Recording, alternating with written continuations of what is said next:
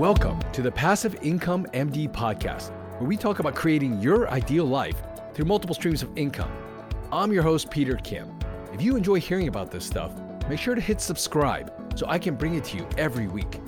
Now let's get on with the show.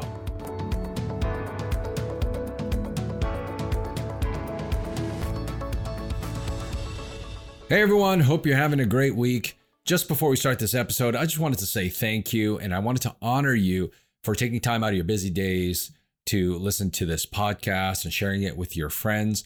I know that you're extremely busy and many of you have said you're listening to it, uh, this podcast on your, on your ride and commutes to and from work.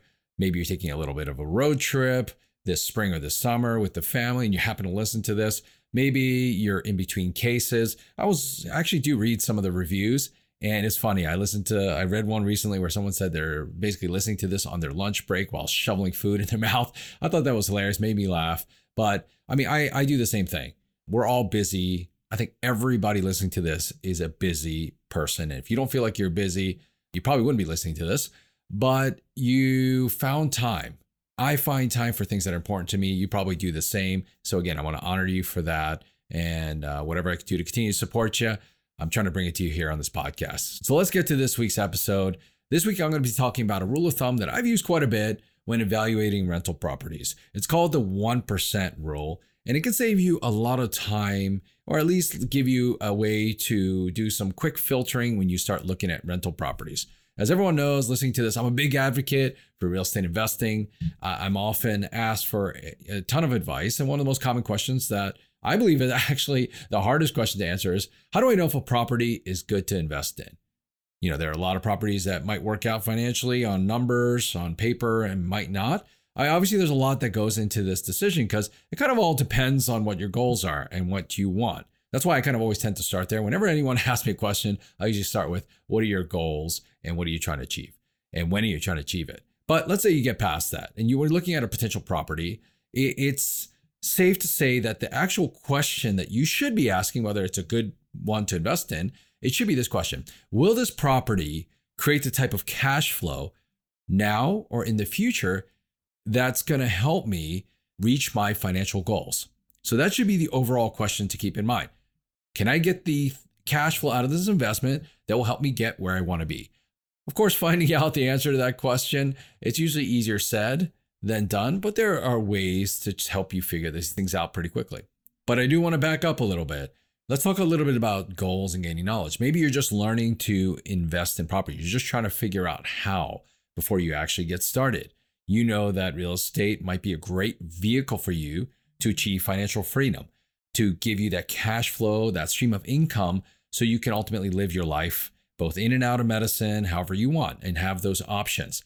Now, hopefully, you've created some definitive passive income goals at this point. If you haven't listened to some of the podcasts in the past, I always start there. But maybe you've done that and you're not sure what the next step is.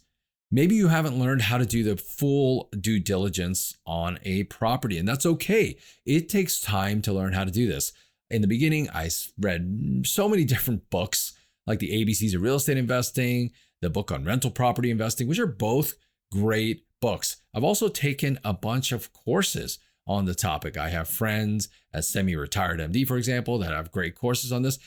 And I've taken those because I'm trying to learn as much as possible in the shortest amount of time and have it curated. Uh, I think that, as all of us know, because of Google, all the information is out there. For any patient coming to you, they have all the information out there at their fingertips. The key is how do you know what information is good? How do you know what information is relevant? And how do you filter that all down to something that's actually usable? And the same thing goes with real estate. The key is to figure out where is the information that you need, and then how do you distill that down to stuff that is important to you and relevant and that you can use. And that goes hand in hand with the goals that you've already become crystal clear about in your mind. Then you can go out and find the investments that will help make all this a reality. Now, you might have heard the old saying when it comes to real estate that you make money when you buy. What I mean by this, and what other people mean by this, is that once you're in a poor deal, it's hard to recover. Learning how to properly vet deals before you make the investment, whether you invest actively or passively, that's where most of the battle is done, in my opinion. It, it takes time to really dig deep and decide if something is the right property or the right investment for you.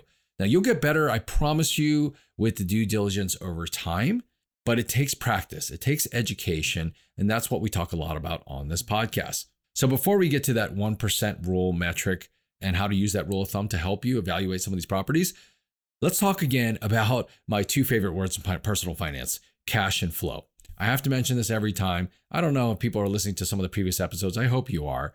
But if you've been listening to this for a while, you know that cash flow is extremely important in my book. What do, what do I mean by cash flow? It refers to the amount of money flowing through your personal finances. Like cash comes into your life and cash goes out to cover expenses. Whatever's left over at the end of the day, it's net cash flow.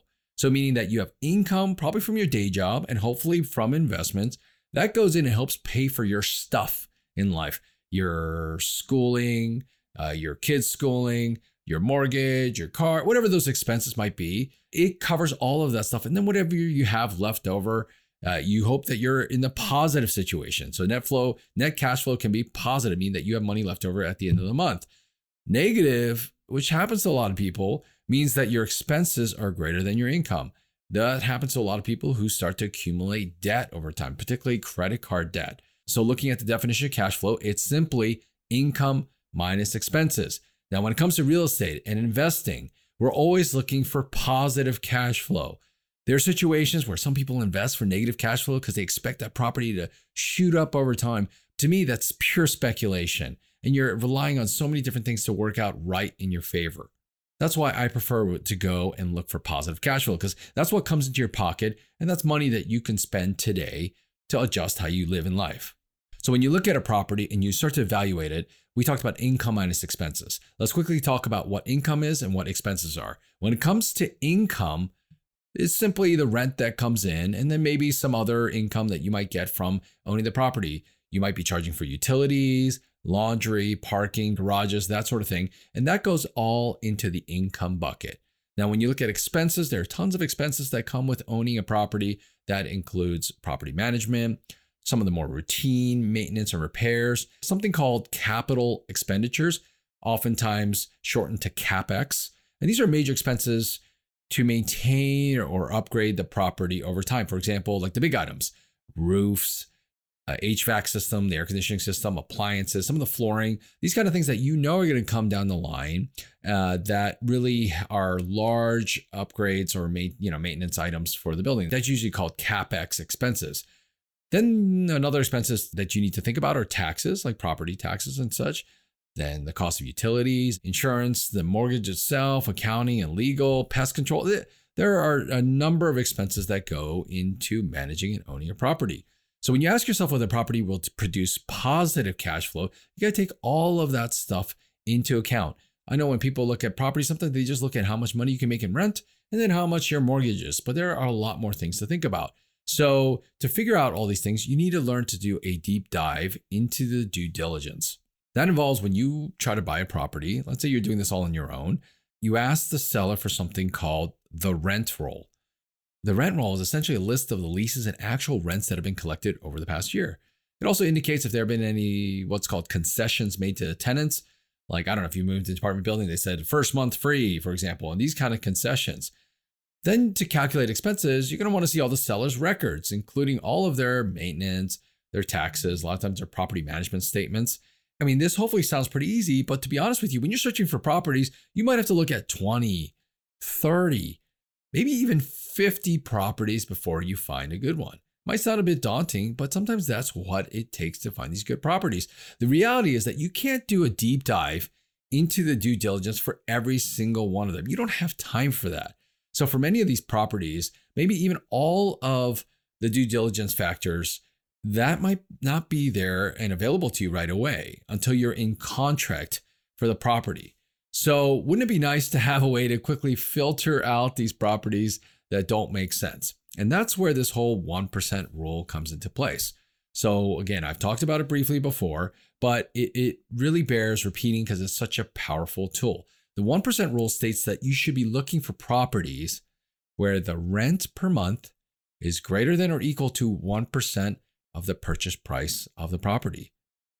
So let me state so let me say that again for everyone. The 1% rule is the rental income per month should be greater than or equal to 1% of the purchase price of the property. For example, now let's say that property is a $540,000 property. Then you'd like to see the rents at 1% of that, so which is $5,400 a month. So it's just a quick screening tool, but it's very, very useful in weeding out properties that likely won't perform the way you want it. It likely won't give you that cash flow that you're looking for. It's kind of like using simple blood work for health screening. Obviously, it doesn't tell you if someone has severe disease. Sometimes it does, but maybe it doesn't tell you about the amount of plaque or or calcification in their arteries. But but sometimes some of the blood work that we use, like cholesterol, it gives you a quick idea of whether you need to take a second look. Some things to look for. Maybe you should look and take a deeper dive. So this 1% rule when looking at these properties gives you basic idea of whether the property that you're looking at will be able to create a positive cash flow situation or not. So I know some of you are thinking when you look at a property, you might see it online on one of these platforms. How do you actually find out what the rents are? Because you'd like to use actual rents. You might get that rent roll, and occasionally the sellers they're going to list the actual rents on the listing itself. Other times you're going to get something called a pro forma. You might have heard that term before. It's basically just a projection of potential rents that they could be getting or you could be getting as a buyer. Now, this is good, but I tell people ignore the pro forma. Look at the actual rents. It's always nice to think, oh, you could get this amount. But when you're buying the property, you're usually buying it for its current value. Take a look at the actual rents and see if they meet the 1% rule. If the actual rents aren't available, there are ways to do some research to try to figure out what market rents are. There are things you can look on websites like Zillow or Trulia or Rentometer is another one. Now, if it doesn't meet the 1% rule, but it's close, and maybe there are other reasons that make you want to dig in a bit. You have other factors. You're like, oh, I really like this area. I think this area is getting, you know, it's getting better. It's it's, it's a place where you're you see a lot of growth and economic growth. Figure out why it doesn't meet the 1% rule currently, but see if you're close and see if that might make sense for you in the near future. Maybe you got to factor in construction costs. Could you still meet the 1% rule? You know, use these potential market rents to your advantage, meaning that let's say you renovate that property, you got to put in construction costs, and then now you know you can get new rent. Does that meet the 1% rule? Now, if you find something far below, like you'll find in my area, these high cost of living areas, then it might not make sense for you if you're looking for positive cash flow. Now, I know that people start looking at properties. I've done it. I've looked, especially in different areas, like I mentioned, in coastal cities. For example, in Los Angeles, you might find a three bedroom, two bath house for one and a half million dollars. Maybe it averages four thousand, five thousand, maybe six thousand dollars a month in rent. Who knows? And, and that ends up being a f- far below the one percent rule. In other Midwest cities, you might find a five hundred thousand dollar apartment building that nets at least five thousand dollars a month in rental income. Who knows? The thing is that there are still properties that fit that scenario and you just have to be creative and resourceful to find where those are. All right, so let's say you're in that situation. You're like, I've been looking for a while. No properties seem to fit that 1% rule, especially as the properties have gone up in value over the last so many years. Well, what do you do? You either move on or you look for a place that matches your role. Or maybe you relax your standards a bit and then you look for places that you can add value to that you can do some construction on or bring up to market rents and maybe come closer to the 1% rule. Or maybe you wait in the future for prices to go down. But to be honest with you, that last one is going to be hard to predict. Today's environment, inflation is rampant, which should help rents overall, should also help real estate prices. But again, interest rates are going up as well. So it's hard to predict exactly what's going to happen. So, in thinking about the 1% rule, just so you know, how do I use it? I simply use it as a basic pre screening rule.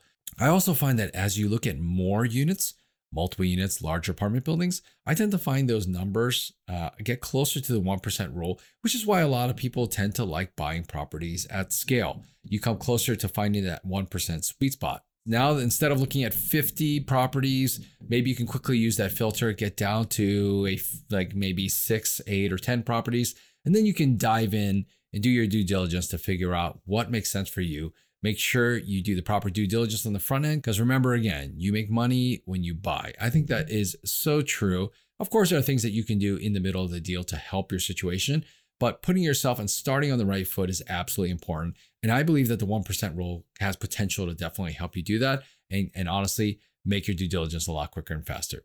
Hope that's been helpful. Hope you're having an amazing week. Have another great week, and let's talk again soon. Thanks. Enjoy the show? Let me know by dropping a review in the podcast app you're listening to us in. And if you haven't already, make sure to hit subscribe. Are you part of our community yet? Join thousands of physicians who are also on this journey to creating their ideal lives through multiple streams of income. You can join us on our Facebook group, Passive Income Docs, and you can always learn more at our website, passiveincomemd.com. Thanks again for allowing me to be a part of your journey. See you next time.